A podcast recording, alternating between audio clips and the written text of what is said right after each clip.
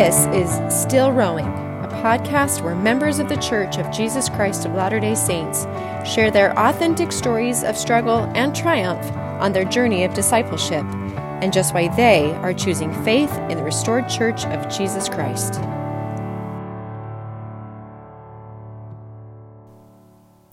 Michelle McCullough started her first business when she was 19 and currently runs three companies, including consulting businesses all over the world. Michelle is a former corporate sales trainer and a sought after speaker. She's been interviewed for television and radio over 100 times, including on Good Morning America and The Today Show. She was recently named in the top 100 small business influencers with Inc. magazine, Michael Gerber, and Grant Cardone. Her own radio show, Make It Happen, has over 1 million downloads. She's also authored four books.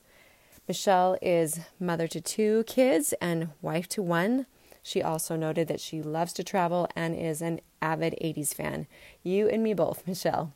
Now for our interview with Michelle McCullough. Thank you, Michelle, for your time. I know you're a busy girl with lots going on. Oh, it's my pleasure. So, tell me, what were your beginnings like in the church? Well, I'm your standard run of the mill, born into the church, baptized at eight member. However, I think that just like all of us, we have our different points of conversion that make things better. And a couple really quickly stand out in my mind. But um, I didn't intend to share this, but I think it's one of the most critical parts of my testimony. Um, after my parents got divorced, my my dad was excommunicated, and there's lots of details that go around that, and I wasn't even privy to them until I was older. But when I was about nine, eight or nine, um, I remember going back to Idaho with my dad um, for him for his final church court, and I got to stay with my grandma for the weekend and my mom was back home with my brothers and i'm not entirely sure why i got to go. But um, i remember my dad coming home and i knew he was in an important church meeting. And he came home and he he just sobbed.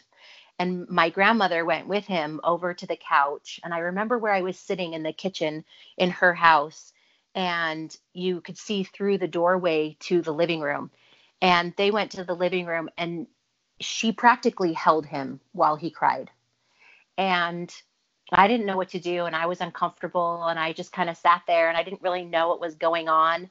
Um, but I remember them sitting and talking for a long time and me just awkwardly sitting at the kitchen table. And then after a while, my dad came back to the table and got his briefcase and got his scriptures out and started reading his scriptures. I remember that experience. He was rebaptized in the church um, within 18 months to two years. The time frame is a little bit um, unclear to me, but regardless of that experience and whether he was right or they were wrong is doesn't even matter to me. Um, what I love about that was that somebody who could easily um, be bitter or harsh or mean um, to what happened, somebody who didn't want those circumstances um, never doubted and never and never wavered in his testimony and he continued to work on it and uh, go through the process of repentance for the things that he needed to work through um, but never allowed that experience to be a wedge between him and his testimony of the savior and mm-hmm. i mm. think about that a lot i think there's a lot of experiences that we can have in as members of the church that um, can make you question whether or not you belong and yet, at the same time, at the end of the day, whether we belong to the church is different than whether we have a testimony of the gospel of Jesus Christ. And we can feel social anxieties or inadequacies or sitting in that room, but at the end of the day, it's between us and the Savior. And I think about that all the time. And I'm reminded and grateful for his example of not letting um, even big things or little things keep him from um, taking us to church on Sunday and doing everything he could to be part of that.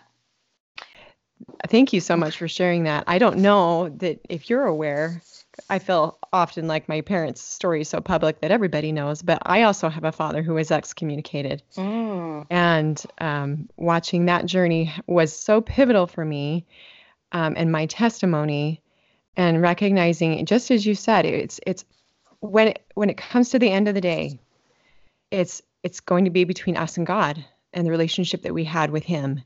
And that it doesn't matter what other people or how, how other people in the church treated us. We, we hope to be treated well. We hope to be accepted right where we're at. But at the end of the day, where where do I stand with God? And do do I have that desire to repent and change? And so, wow, that's incredible. I did not realize that until you you shared that that we had that commonality in our stories. And for me, it was either. It was a pivot point, absolutely, for my testimony, and certainly um, in that in that odd way, that was the time that I got to see the Savior's gift to me in the most clear way. Was, was watching my father change. So that is that's beautiful, and I'm so grateful for another another story uh, where that was not a testimony breaker, but a testimony builder. So thank you for sharing that. Mm-hmm.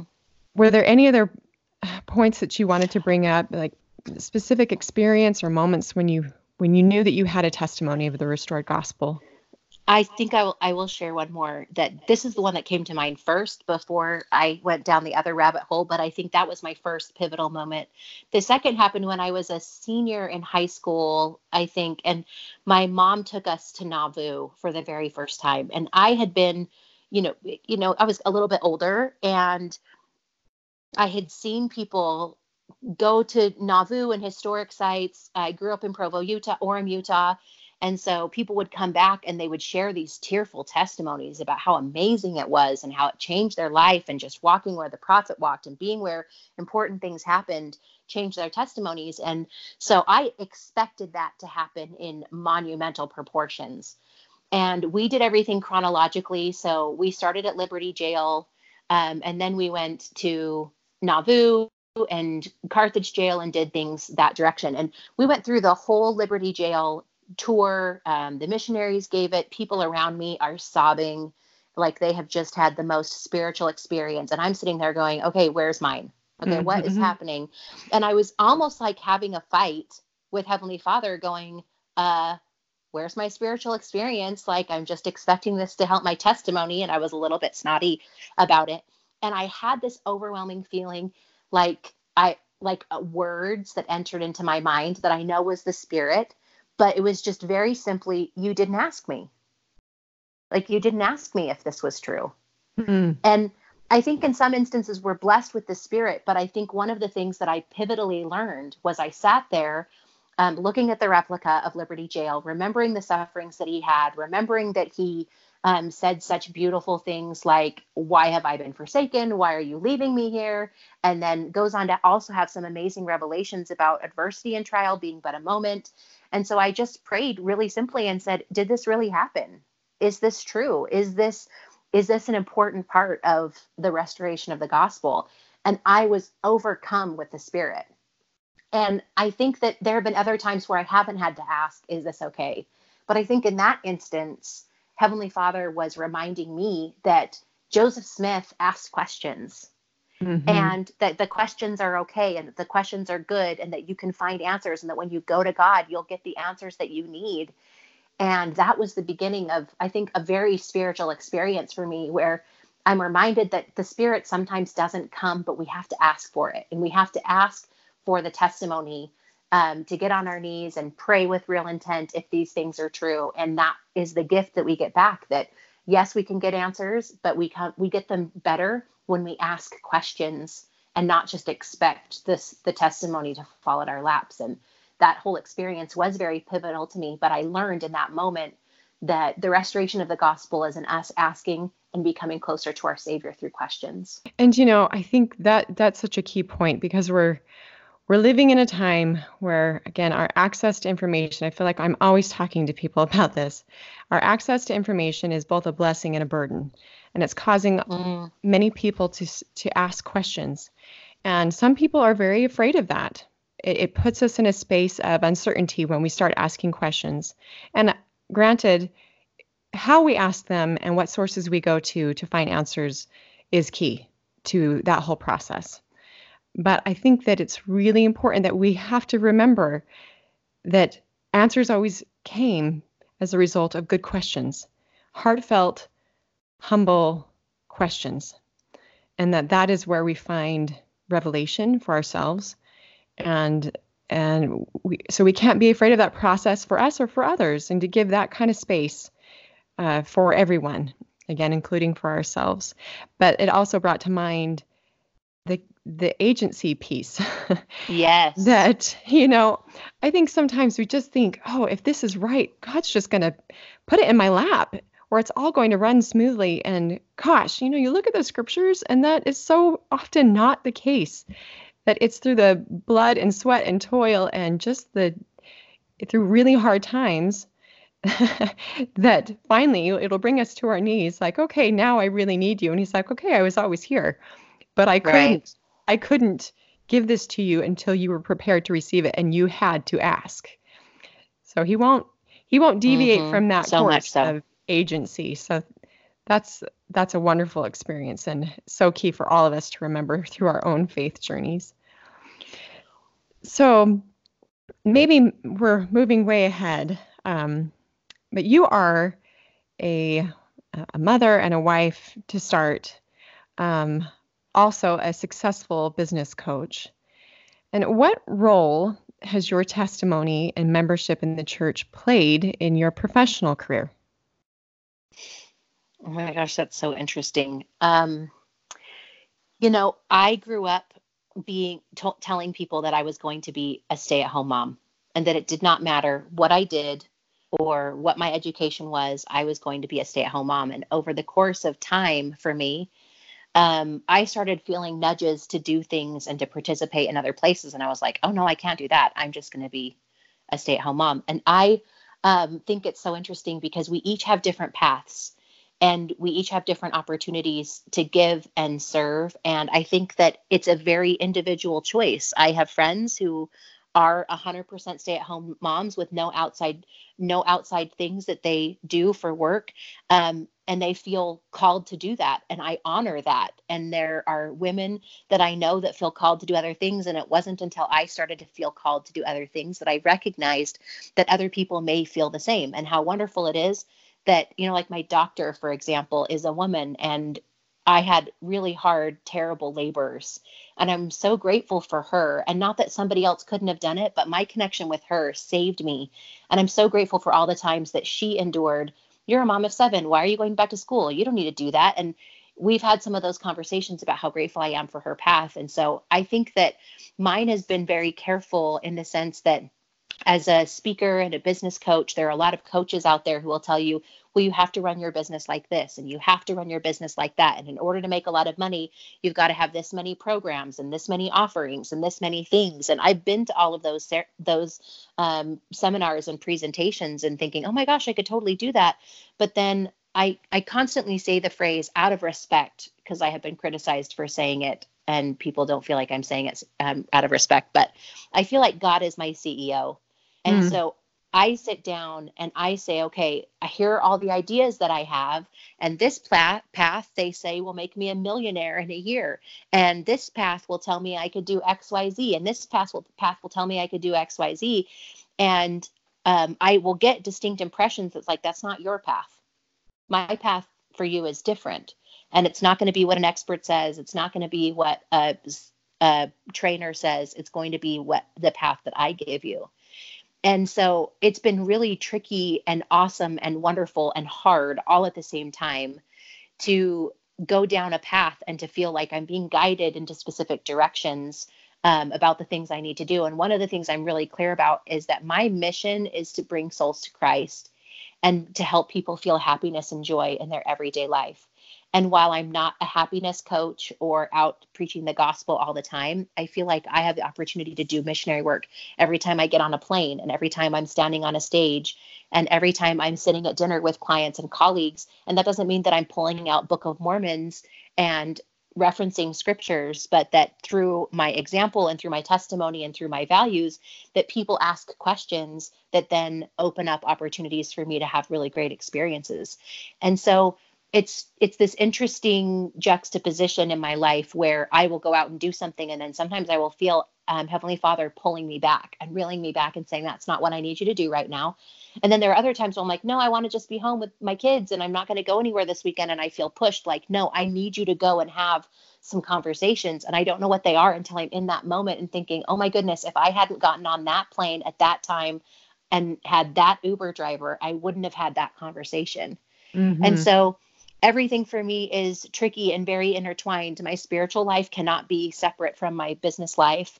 And while that brings a little bit of confusion from time to time, um, I'm grateful for that and really work towards doing the things in my life and business that are right for my family, that are right for me and my mission, and that are right for all of God's children that I will affect in my path along the way if I'm in the right place at the right time. There's so much good stuff in what you just said there, Michelle. I was just trying to like catch some of my thoughts that were zooming by as you were talking, but um, I love that. I'm going to write that down that God is my CEO. And I I 100% believe that when we put our lives in God's hands, he will make it so much better than what what we could have ever intended it to be. But it does take a ton of faith. There's mm-hmm. no getting mm-hmm. around that. And and you have to you have to be willing to be judged by others uh, um, inside and outside of the church when you're willing to live your life that vulnerable vulnerably and authentically because only you again only you and god know what it is that he intends you to do. So i'm, I'm going to write that down. God is my ceo because mm-hmm. i think those are words to live by. That brings me to this next question so, as a coach, my guess is you're a planner by nature, a very intentional goal setter. and maybe that's just in you. Uh, I know that's in me. I've been a goal setter since I was a little girl. But how has your life been different in good and challenging ways um, in in what you would have planned for yourself? Well, I think that primarily the shift from thinking I would I would be a stay-at-home mom to I have things to do in the world was a little bit different. But I also think that one of the biggest challenges for me is that I honestly did not think adulthood would be so hard. okay? Like you spend your whole life as a kid thinking when I'm an adult, everything is easy. And when I get to make my own choices, everything is easy. And that is so far from the case. And that doesn't necessarily mean that it's not good. Um, but I think that the curveballs that have been thrown thrown my way and that are thrown to everyone in different ways are just unexpected because I wouldn't have picked some of the things that are happening for myself. I always thought that I would move out of Utah. And I kind of dreamt that one day I would get married and he would be from somewhere else and that we would live in a different state or city. And not that I don't love Utah, Utah is fantastic, but I just wanted to have that experience of living in a different place. And um, I met my my now husband who's from Oregon and I thought, sweet, this is my ticket to the rest of the world. And he was like, how about we just live here? And I was like, oh, I don't know about that. um, and yet at the same time, some of the experiences that we have had here, I'm so grateful for, and the hard stuff and the good stuff. And um, I just am, I, I'm trying really hard as an adult. I'm turning 40 next month, Tara. Congratulations. I'm uh-huh. not too far behind you. and while I'm not lamenting being older, I just cannot even believe how fast time has gone by and also that there is still a whole life ahead and I'm trying to be so set like you we talked about goals just a minute ago. I'm not trying to ramble, but um I am an avid goal setter and I have been a Franklin Day Planner user since I was 12, and I've mm-hmm. just switched to digital in the last couple of years. And so I've always been big on writing mission statements and making goals that push you and excite you. And, um, and now that I'm getting older, I think my goals has have shifted in the right ways, I think, where now I'm more focused on my testimony. I'm focused on the relationships that I'm building and less about what I'm accomplishing and more about who I'm becoming. And that shift also comes with additional challenges. And um, it's like praying for patience. You know, when you pray for faith, your faith is going to be tried. And um, when you pray to be used, you're going to be strengthened. And so I think that in some ways, I feel like my life is exactly where I hoped it would be and that it's so far off. Um, but if I spend any moment thinking I wish it had gone differently, then I'm not present and living in the abundance that I have. So it's a tricky little life we have. Absolutely. And it, it's it's challenging. I'll speak for myself because I have been such a goal setter in my past um, to let God take the reins mm-hmm. and say, you know what, my plan for you is better than the one that you had. Mm-hmm. Um, and and I guess try and find a good balance between dreaming and goal setting and being okay with the path that God has for me, if that makes sense. Not not kicking against the pricks when things don't move in the ways that I want them to. Um, mm-hmm. But it, certainly it, it takes faith, but also you just have to be willing to go where where God wants to take you and really believe that He's taking you to a better place. For sure. Um, as women, uh, we're we're kind of experts at comparing ourselves. we're, we're guilty of doing that a lot, and and sometimes I think we get caught up in feeling like we're lesser than because again our plan may may look different um, than what reality is or what we were hoping for and because we we usually see only the bright spots in people's lives. It's easy for us to get down on ourselves and thinking my life is not as pretty as hers. Um, how do you manage the human tendency to compare in your personal life? And what advice would you give to others on the subject? Um, honestly, I think that this one conversation is the difference between growing in our testimonies, growing in our personal beliefs, and um, just becoming the kind of humans that we're supposed to become is that we become the kind of people we're supposed to become without comparison. And yet at the same time, we all struggle with it. And I love the quote by Pastor Steven Furtick, who's not a member of our faith, but I think that he gets it and nailed it on the head when he said one of the reasons why we struggle with insecurity is because we compare our behind the scenes to other people's highlight reel. Mm-hmm. And he said that many years even before Facebook. And so mm. now it's even worse because people are plastering all of their best things. And I remember it, shortly after I had my second child that I was really struggling. I was running three businesses at the time and I was loving my life, but I was four weeks into maternity leave, which I really wasn't having a maternity leave.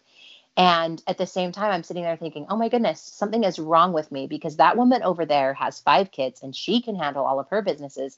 And that person over there who I love is feels like she has everything all put together. And it's just me that's struggling. And I just need to figure something out. And I was going out searching for some kind of secret. Like they had a secret that I didn't have. Um, but the reality is, is, I just didn't see their insecurities and I didn't see their their struggles, and they had to figure some things out on their own, just like I had to figure some things out on my own. And that part led me to my knees, to figuring out what was right for me, and not trying to live up to other people's struggles. But um, two thoughts that have come to me recently, and I still still deal with this today. Like even as I'm like we talked about approaching 40, I think to myself, gosh, in some ways I wished I had done so much more by now um, and I could have done so much more. But then if I'm if I'm remembering the path that I've been on over the last 10 years, I'm on the path that God had me on that was slower, that wasn't accelerated, that allowed me to to be here for my kids for most of their things. And that's the exact place we have to be. Whenever we show up from a sense of lack or less than, um, we can't do the things that we need to do because we're acting in a lower state than Heavenly Father would have us be in our divine beings. Um, but even recently, you know, listening to Come Follow Me and reading the scriptures, I was reminded, I listened to the story of Mary and Martha a little bit differently this time. And we remember that Mary is told that she's done the better part and that she sat and listened. And that's the reminder that one thing is needful. But what I heard this time was that Jesus didn't correct Martha until she brought it up. Jesus mm. allowed her to go around and be comforted about and to serve, allowed her to give her offering. But until she said, wait a minute, look at my sister, how come she's not helping? That Jesus was like, well, let me teach you something. And it mm. wasn't until she compared her offering to her sister's offering that he said, well, let me give you an opportunity. He let her do her own thing. And it's a similar with the prodigal son. The prodigal son went away, and the son who stayed and was always faithful was like, wait a minute, this isn't fair. I was always faithful. And then he was taught that it's not about that. It's not about whether you were always faithful or whether you came back. Um, but he was comparing his journey to his brothers. And I think we have the opportunity to remember that the Lord accepts us as we are, but will correct us when we compare. And that gave me just this like lifted burden of realizing that that's on me. My comparison is on me. God's not asking me to do anything different. And yes, there will be times and opportunities where I will be pushed and nudged, and I have been to become better, but it's always with love and never without guilt. Satan's script is a guilt script that says you're not enough, you're not doing what you're supposed to be doing. And that's not motivating, but everything that comes from the Savior for us to be better comes from a sense of love. And mm-hmm. I love that. But one more thing I'll also share recently, I found a BYU speech from a devotional um, called Wrestling with Comparison by JB Haws. And it's from May of 2019. And I honestly think this should be required reading for everyone in the church the way that he talks about how we compare ourselves to others and how that alone keeps us from being able to fill the spirit has changed my thoughts and has helped me to see that we are on our own journeys. And God puts us around each other to help each other so that we can help each other not so that we can compare and hurt ourselves. And so we have to change our framework and mind to be on our own path our own journey helping others on their path and their journey but without comparison so that we can become the people we're supposed to be and that they can become the people they're supposed to be because everyone's at a different place. And that's okay i listened to that same same talk and i was just floored by it.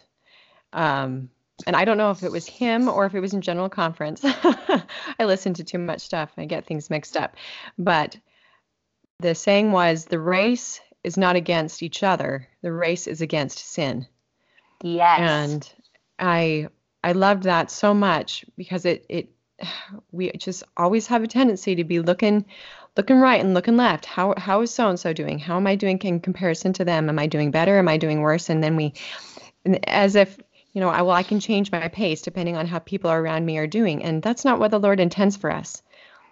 He mm-hmm. wants us to encourage and help each other along the the path, um, but keep a clear eye on the path ahead and what what it is that we can do mm-hmm. um, with his of course always with his help.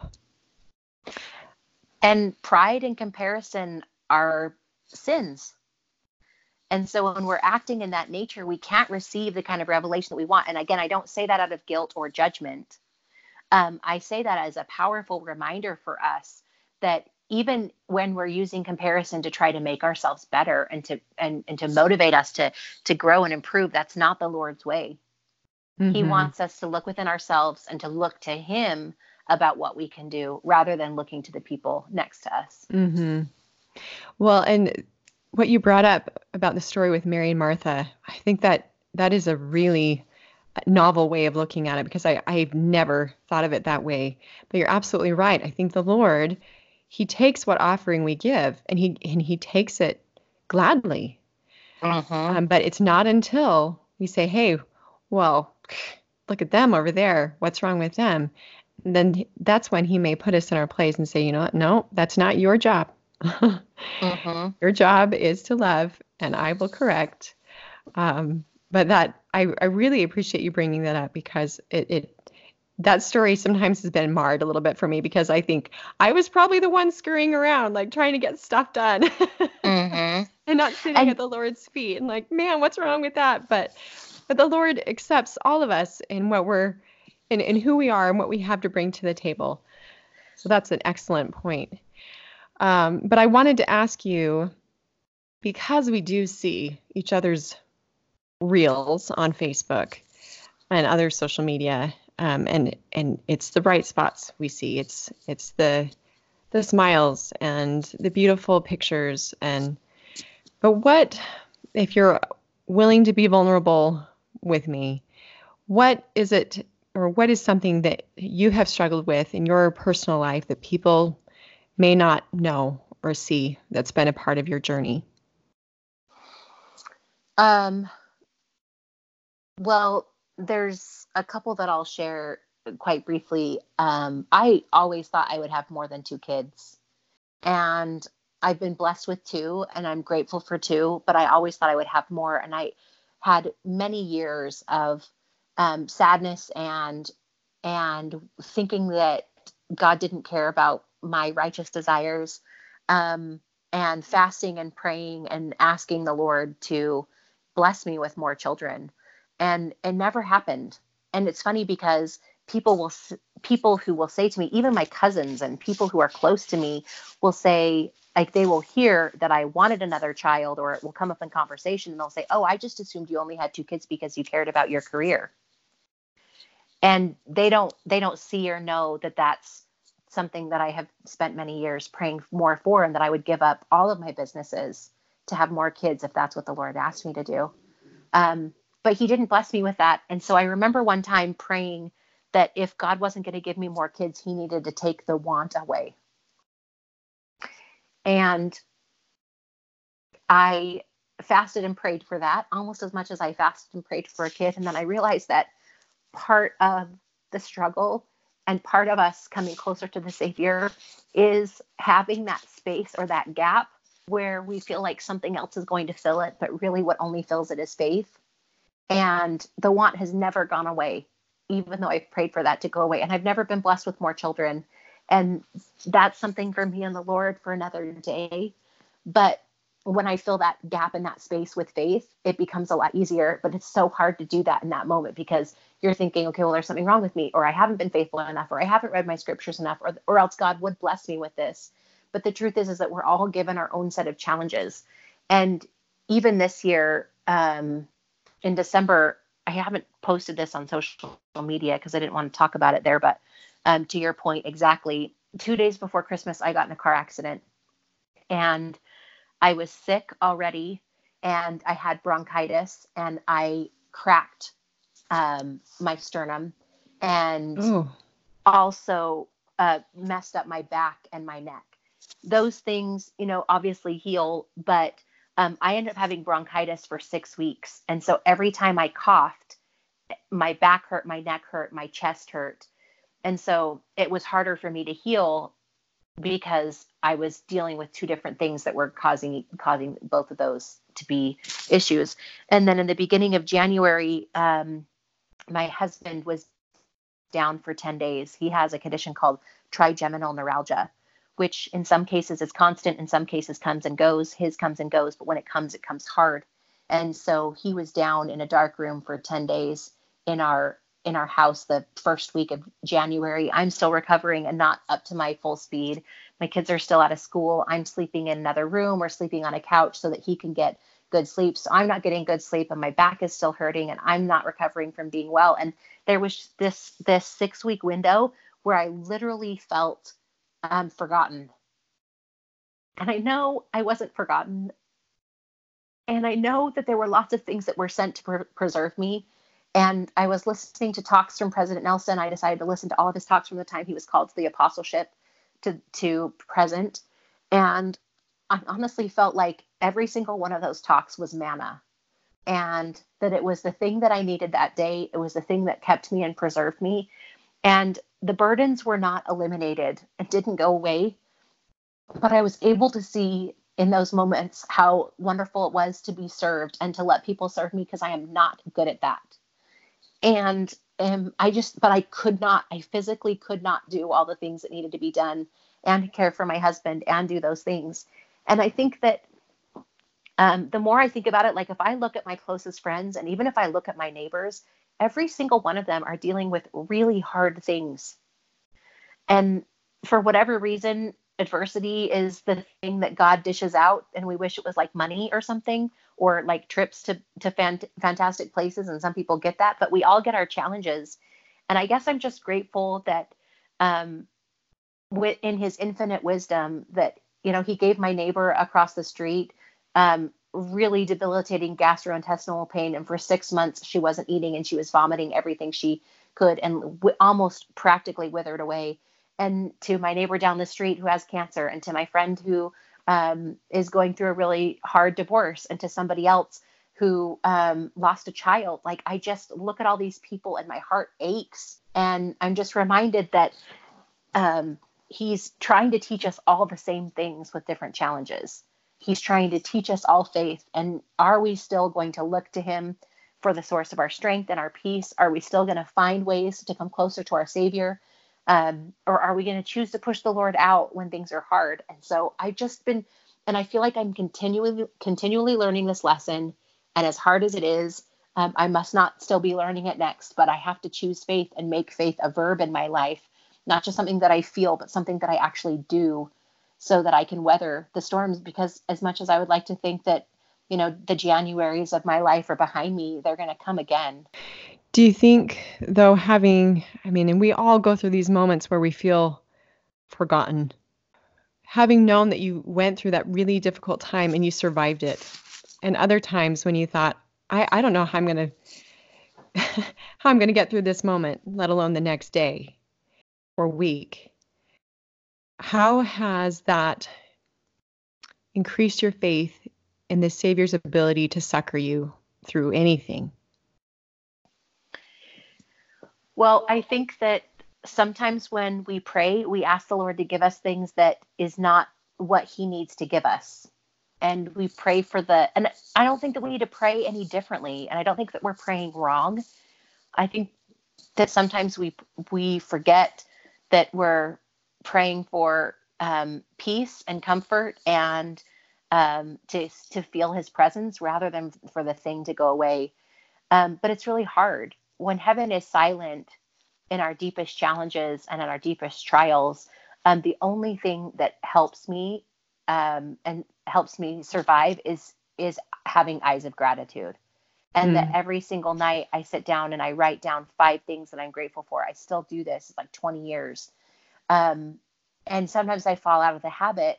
And then because life is crazy or I'm falling into bed or whatever, and I'll realize that it's in those moments that I'm missing. If I'm not looking for the way that ways that God is preserving me, then I will forget them.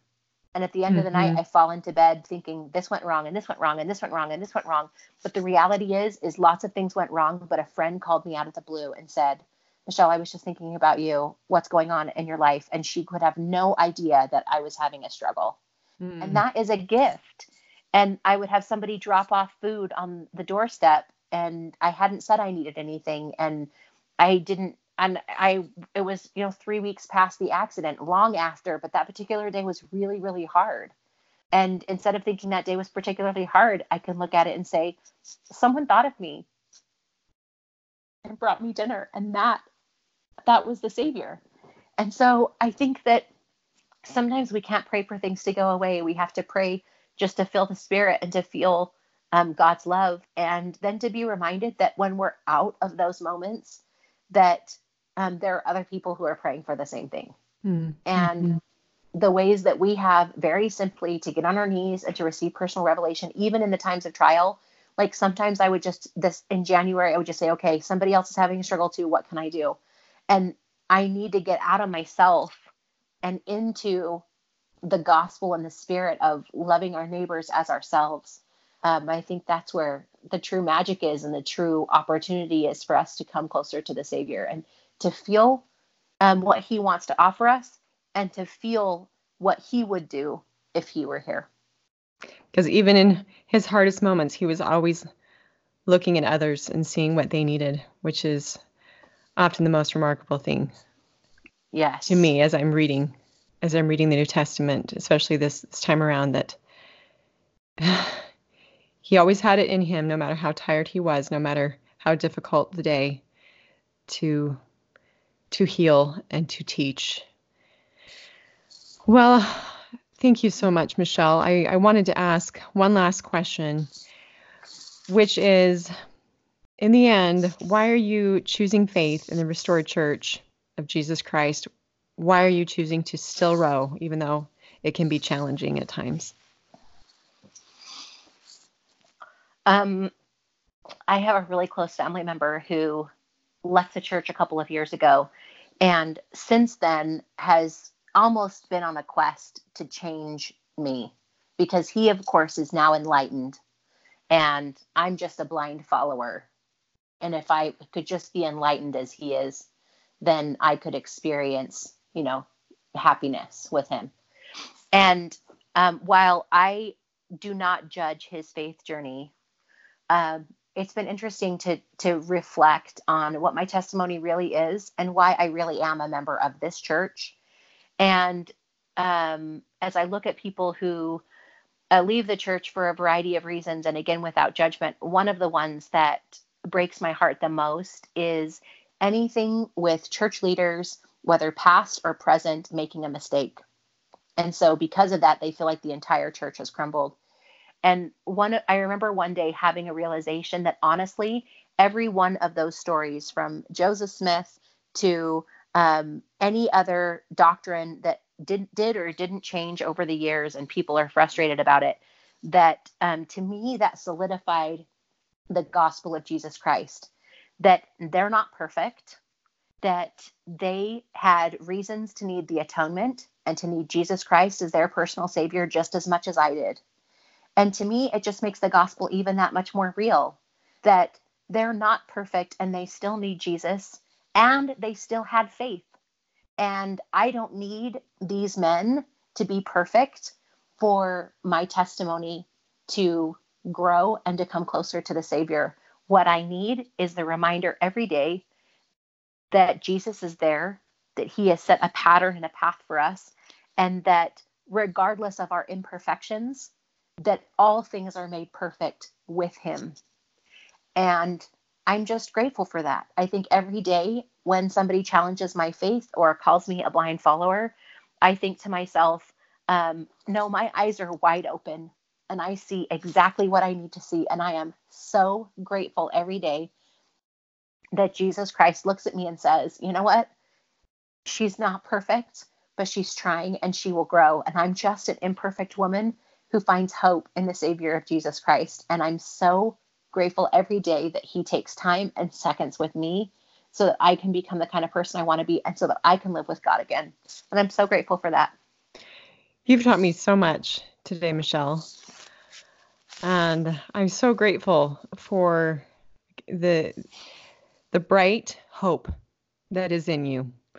And I I know you well enough to know that as you have already done great things, you will continue to do great things. So thank you so much for sharing again your your testimony and your conviction and I appreciate your time today. It is my pleasure. You're up to good things. Thanks for letting me be part of it. Thanks for listening to this episode of the Still Rowing podcast.